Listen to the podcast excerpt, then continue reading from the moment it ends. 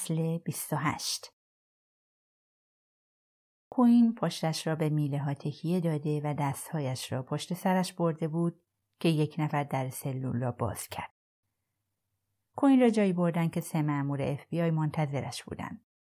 ماشین مشکی شاسی بلندی با شیشه های دودی او را سوار کرد. چند محافظ مسلح همراهشان بود. ده دقیقه بعد به ساختمانی دولتی رسیدند. نه ویکتور وسلیک نه استنلی مانفری و نه هیچ یک از وکلای حاضر تا آن زمان چنین از جلسه ای را تجربه نکرده بودند. هیچ وقت متهم را برای گفتگو نمی آوردند.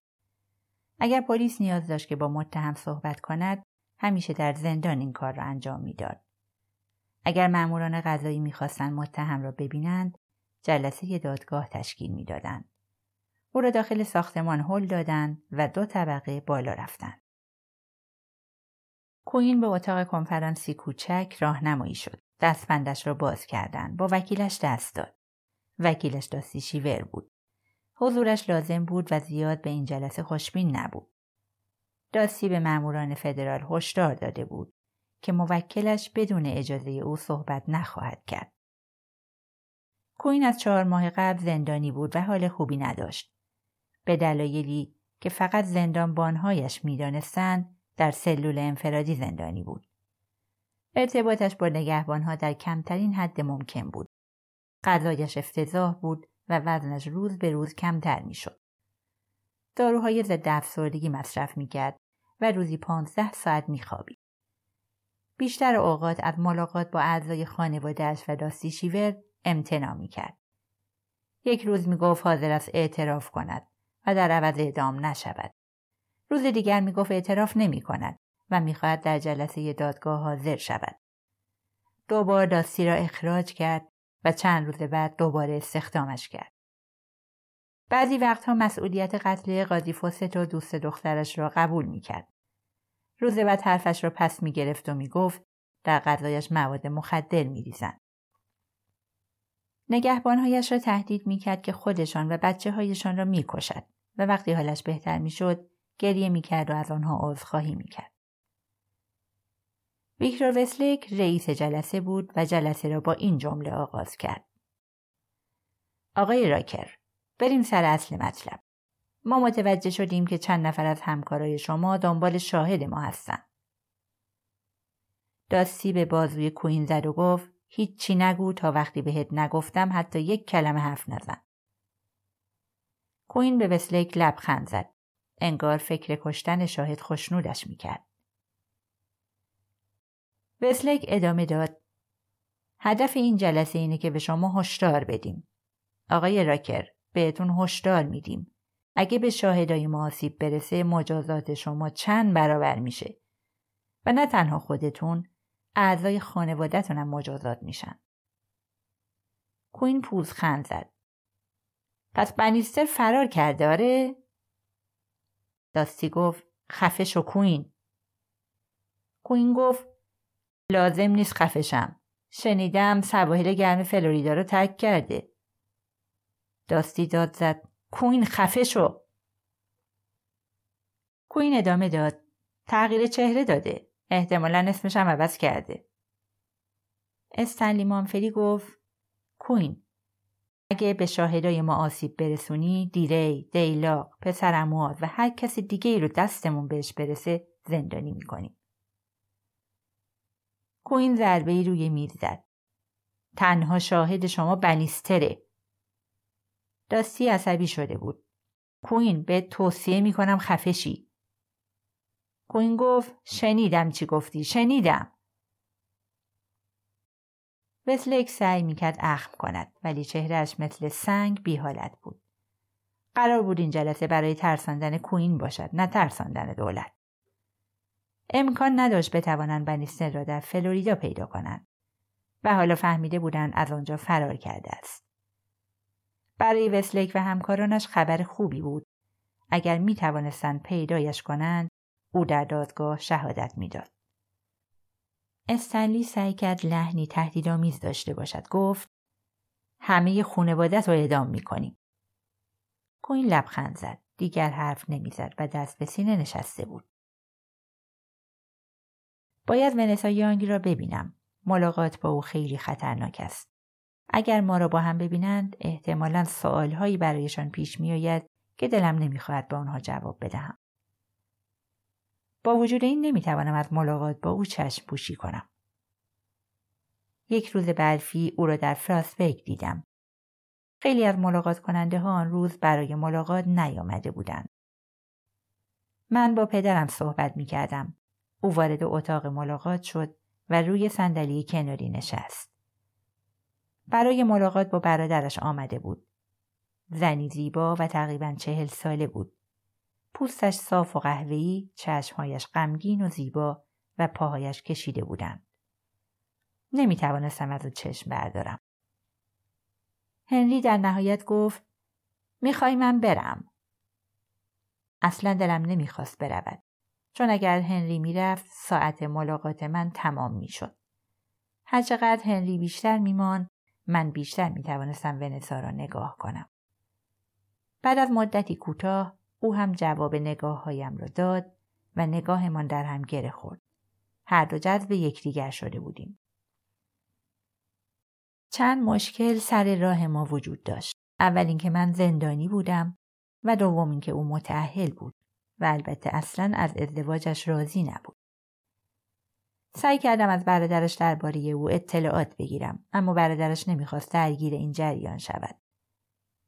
چند بار هم با هم نامه نگاری کردیم اما نگران بودیم که شوهرش بفهمد. بیشتر به زندان میآمد تا هم من را ببیند و هم برادرش را. دو فرزند نوجوان داشت که زندگیش را پیچیده تر می کردن. بعد از اینکه طلاق گرفت با چند مرد دیگر آشنا شد ولی هیچ کدام را دوست نداشت. به او التماس کردم منتظرم بماند ولی هفت سال انتظار برای زنی چهل و یک ساله خیلی طولانی بود. وقتی بچه هایش سر زندگی خودشان رفتند، ونسا به ریچموند در ایالت ویرجینیا اسباب کشی کرد و عشق ما کم کم سرد شد. گذشته ونسا او را محتاط کرده بود. فکر کنم این نقطه اشتراک من و او بود. به وسیله ایمیل پنهانی با هم قرار گذاشتیم. به او گفتم من اصلا شبیه مالکوم بنیستر نیستم. گفت می‌خواهد شانسش را امتحان کند. مشتاق بود که قیافه جدیدم را ببیند.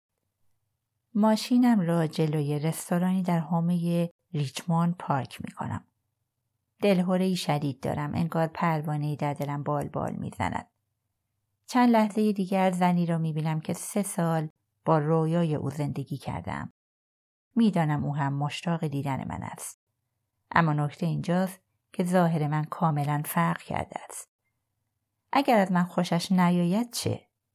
اگر مالکوم را به مکس ترجیح دهد چه؟ برایم جالب است که با او باشم چون او تنها کسی غیر از ماموران فدرال است که هر دو هویت من را می‌شناسد عرق پیشانیم را پاک می کنم و از ماشین پیاده می شوم. پشت میز نشسته است و هنگامی که به سمت او می روم به من لبخند می زند. از من خوشش آمده. گونهش را می بوسم. می نشینم. مدتی طولانی به هم خیره می مانیم. می گویم نظرت چیه؟ ونسا سرش را تکان می دهد و می گوید واقعا عجیبه. نمی‌تونم باور کنم خودتی. کارشناسایی داری؟ هر دو میخندیم و من می‌گویم آره دارم ولی جلیه. من الان مکس هستم. مالکوم نیستم. لاغر شدی مکس. تو هم همینطور. از زیر میز به لباسش نگاه می‌کنم. دامنی خوش رنگ و کفش پاشنه بلند پوشیده است. ترجیح میدی لاغر باشم یا چاق؟ فکر نمی کنم الان حق انتخاب داشته باشم نه؟ مکس به نظرم جذاب شدی. از قیافه جدیدت خوشم میاد. عینکت نظری کی بود؟ نظر مشاورم بود. همون کسی که گفته تحریش بذارم و موهامو بتراشم. هرچی بیشتر نگات می‌کنم بیشتر ازت خوشم میاد. خدا رو شکر خیلی استراب داشتم. آروم باش عزیزم. شب درازی پیش رو داریم.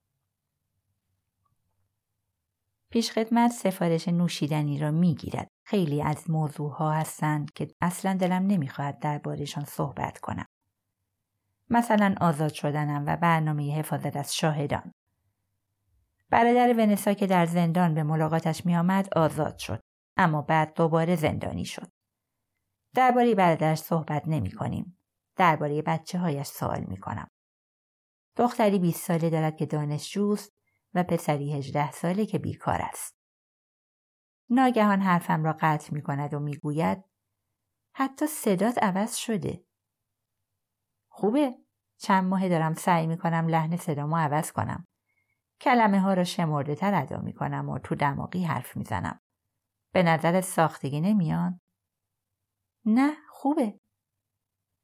می‌پرسد کجا زندگی می کنم. برایش توضیح می دهم خانه ای ندارم و در جاهای مختلف پرسه می‌زنم تا آی و دیگران نتوانند ردم را پیدا کنند. فراری نیستم ولی آزاد هم نیستم. شام را می آورند ولی ما اصلا حواسمون به غذا نیست. می‌گوید به نظر خیلی جوون تر میای. فکر کنم منم باید برم پیش جراح پلاستیکت. لطفا همین شکلی بمون. درباره فرایند جراحی، تیم پزشکی و تلاشمان برای تغییر قیافه هم حرف می‌زنیم. درباره تغییر دادن شکل چشمها، بینی و چانه هم حرف می‌زنیم.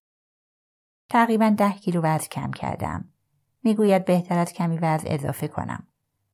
کم کم هر دو آرام می‌شویم و مثل دو دوست قدیمی گپ می‌زنیم. پیش خدمت سوال می‌کند از غذا راضی هستیم یا نه چون تقریبا هیچ کدام چیزی نخورده ایم. درباره موضوعهای مختلف حرف می‌زنیم ولی در پس ذهن هر دوی ما چیز دیگری است. در آخر می‌گویم بیا از اینجا بریم بیرون. سکوت می کند و کیفش را بر می دارد. با پول نقد صورت حساب را می پردازم و به پارکینگ می رویم. دلم نمی‌خواهد به آپارتمان او بروم و او هم موافق است. می‌گوید آپارتمانش کوچک و ساده است. به هتلی می رویم که من در آن اطراف شناسایی کرده ام و نوشیدنی سفارش می دهیم.